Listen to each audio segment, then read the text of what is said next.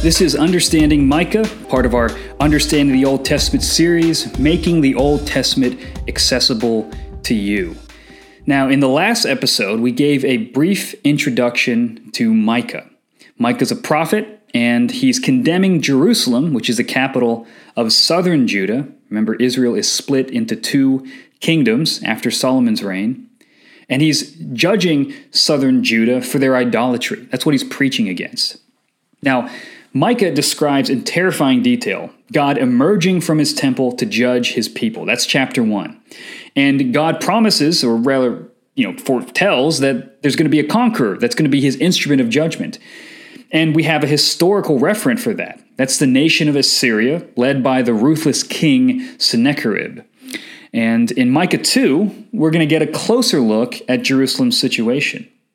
So Micah is going to get specific about what Jerusalem has done to incur this judgment uh, from God. And really, the, the sin of Jerusalem can be thought of in two categories, but they're related to one another.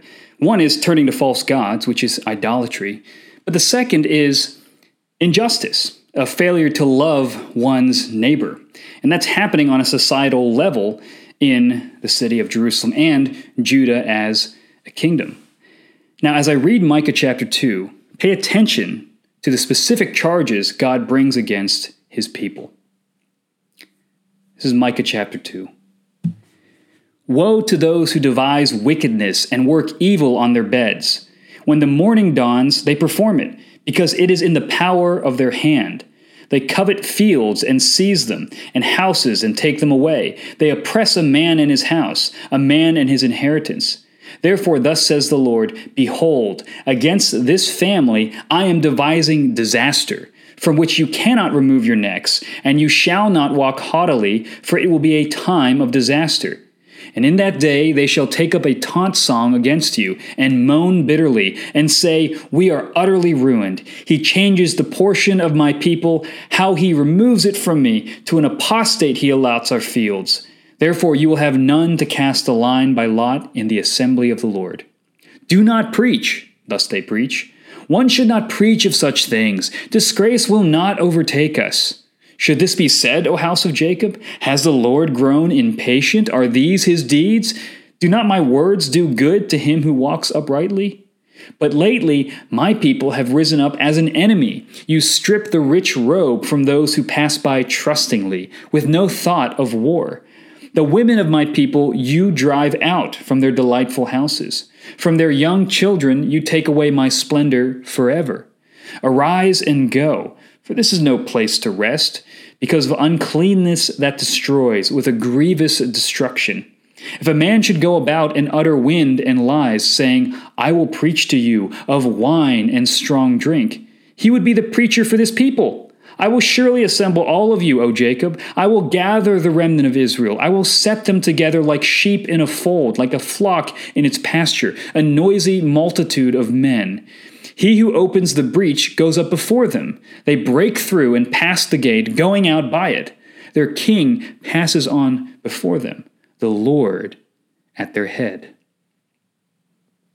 So, chapter 2 begins with Micah pronouncing a woe, or a judgment, or curse against the powerful.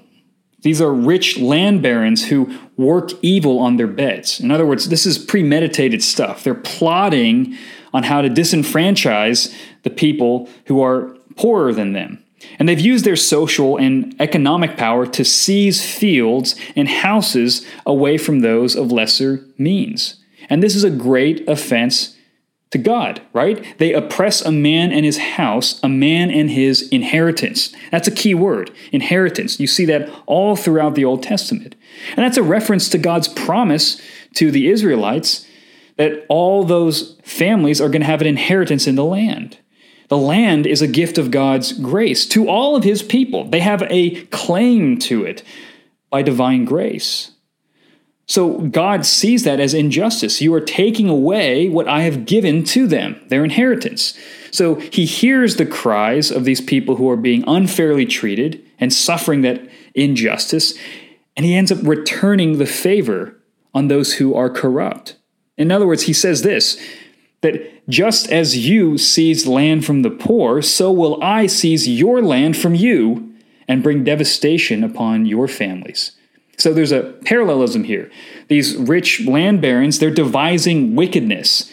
And then in verse 3, the Lord says, Behold, against this family I am devising disaster. So God is kind of like, I'll one up you. If you think that you can take land away from them, I'm going to justly take land away from you because of what you've done. Now, economic concerns are really key in God's law. One of the ethics that you see in Exodus and Deuteronomy is that Israel is supposed to have a different kind of economy than Egypt or Assyria. The goal is not profit maximization, the goal is not turning people into means for an end, but communal flourishing. That's what the goal is. And you can see this in Deuteronomy 14 to 15, where there are laws about debts. Every seven years, the Israelites would release their debts so that people wouldn't fall into a, a trap of constantly accumulating debt to other people. Uh, there's also every three years a provision. So your tithes are brought, and every three years those tithes are used to uh, provide for sojourners, the fatherless, and widows. Again, Deuteronomy 14 to 15. Inheritance rights are fiercely protected. You can see that in Deuteronomy 21. And various regulations are enforced to protect poor workers. That's Deuteronomy 24. So the ways in which we treat one another regarding money and charity reflects what we believe about God. Right? You think about what Jesus even says. The law is summed up in love God and love your neighbor. How can you love the God you don't see if, if you hate the brother you can see? They're connected together, right? You can't hate the image of God in someone and say you love the one true God. So this is a serious issue. And God gives this land, again, and all its blessings as a gift of grace. So we can't look at anything that we've earned as if it's really something that we merited. Even the work that we do, it's all a blessing from God. And it's meant to be stewarded as a tool to bless other people. Now, Micah's message, surprisingly, is not well received in Judah, especially among the people that he's calling out for their sin. Go figure, that's kind of how it works. So, the people, upon hearing him say, Hey, this is evil what you're doing. People are devising wickedness. They're they're taking and seizing land from people who own it and or, or, who have a right to it, and you're following after false gods, you're making idols, all these kinds of things. And the people hear that and they say, "Stop preaching. We don't want to hear it." And it's interesting how they respond. They're basically saying, "Don't preach." In verse 6. Why? Because you shouldn't preach of such things. One should not preach of such things. Disgrace will not overtake us. There's this kind of smug self assurance. We're going to be fine. We're the people of God. We're going to be, we have the temple. We give our tithes. We do all these religious things. We're going to be fine. And he's also saying, Micah, do you think God's not going to be patient? Isn't God good? Why are you talking about judgment? This is all kind of crazy. I think you're exaggerating all this stuff. But they fail to see that they have made themselves enemies to God by their injustice and idolatry. They fail to see that God is not happy with them. In other words, they're making a common mistake that can happen even among God's people, or especially among God's people, which is presuming upon grace. And you know, maybe growing up, you do something bad and you're like, man, am I going to be struck by lightning? And then nothing happens. And you're kind of like, huh, well, maybe God doesn't really care if I do this or that. And that attitude can be dangerous because we forget that God is sovereign over the nations, He's sovereign over all things. And God notices this. He's omnipresent, He's omnipotent, He's omniscient, He knows all things. And so you can see the arrogance as if God can't see right into their sinful hearts and see the ways that they're trying to pull a fast one on God. But God sees what they've done. And you see the list of those sins again that Micah lays out. They've stripped robes from the innocent and cast out women and children. So they've perverted justice, the innocent are being stolen from, and the most vulnerable in society, the women and children, are being harmed. They're being taken advantage of. And Micah describes the society in Judah as being drunken on their own debauchery, and they're ripe for judgment. Not a pretty picture. Now, all hope is not lost. And this is really important to grasp because God promises for the latter half of Micah 2 to assemble Jacob, which is a reference to Israel. Remember, Jacob is basically the great, great, great, great granddaddy uh, of the Israelite people. And Jacob's name was actually changed to Israel, if you read that in Genesis. So God is going to assemble Jacob once more and gather the remnant of Israel. Now, that word remnant is really important. If you have a remnant of something, that means that as long as that remains, Israel is going to have a future. So God's not going to bring wholesale destruction because if He preserves a small number, as long as that's there, Israel will have a future. And this future is going to have God once again being their shepherd. God shepherds this remnant as his own flock. And one day he's going to break open the gates and bring them out of exile. Remember, exile is a word we saw introduced in chapter 1. Now, God promises, I will once again be your head. I will once again shepherd you and care for you as my flock. Now, this shepherd language is really important to understand why Jesus refers to himself as the good shepherd. It's a complete allusion back here. And Jesus in the Gospel of John speaks of being a good shepherd who ensures that there's going to be one flock and one shepherd.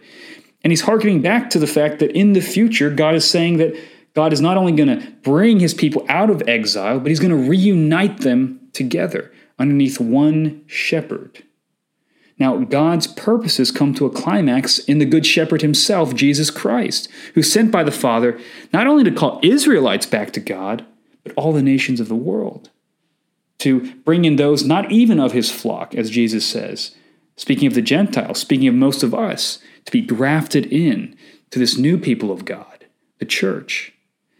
And so Micah is getting a foretaste of God's future plan that underneath one shepherd there will be one flock, and that one flock will be cared by him, saved by him, and loved by him, and that he will be their Lord.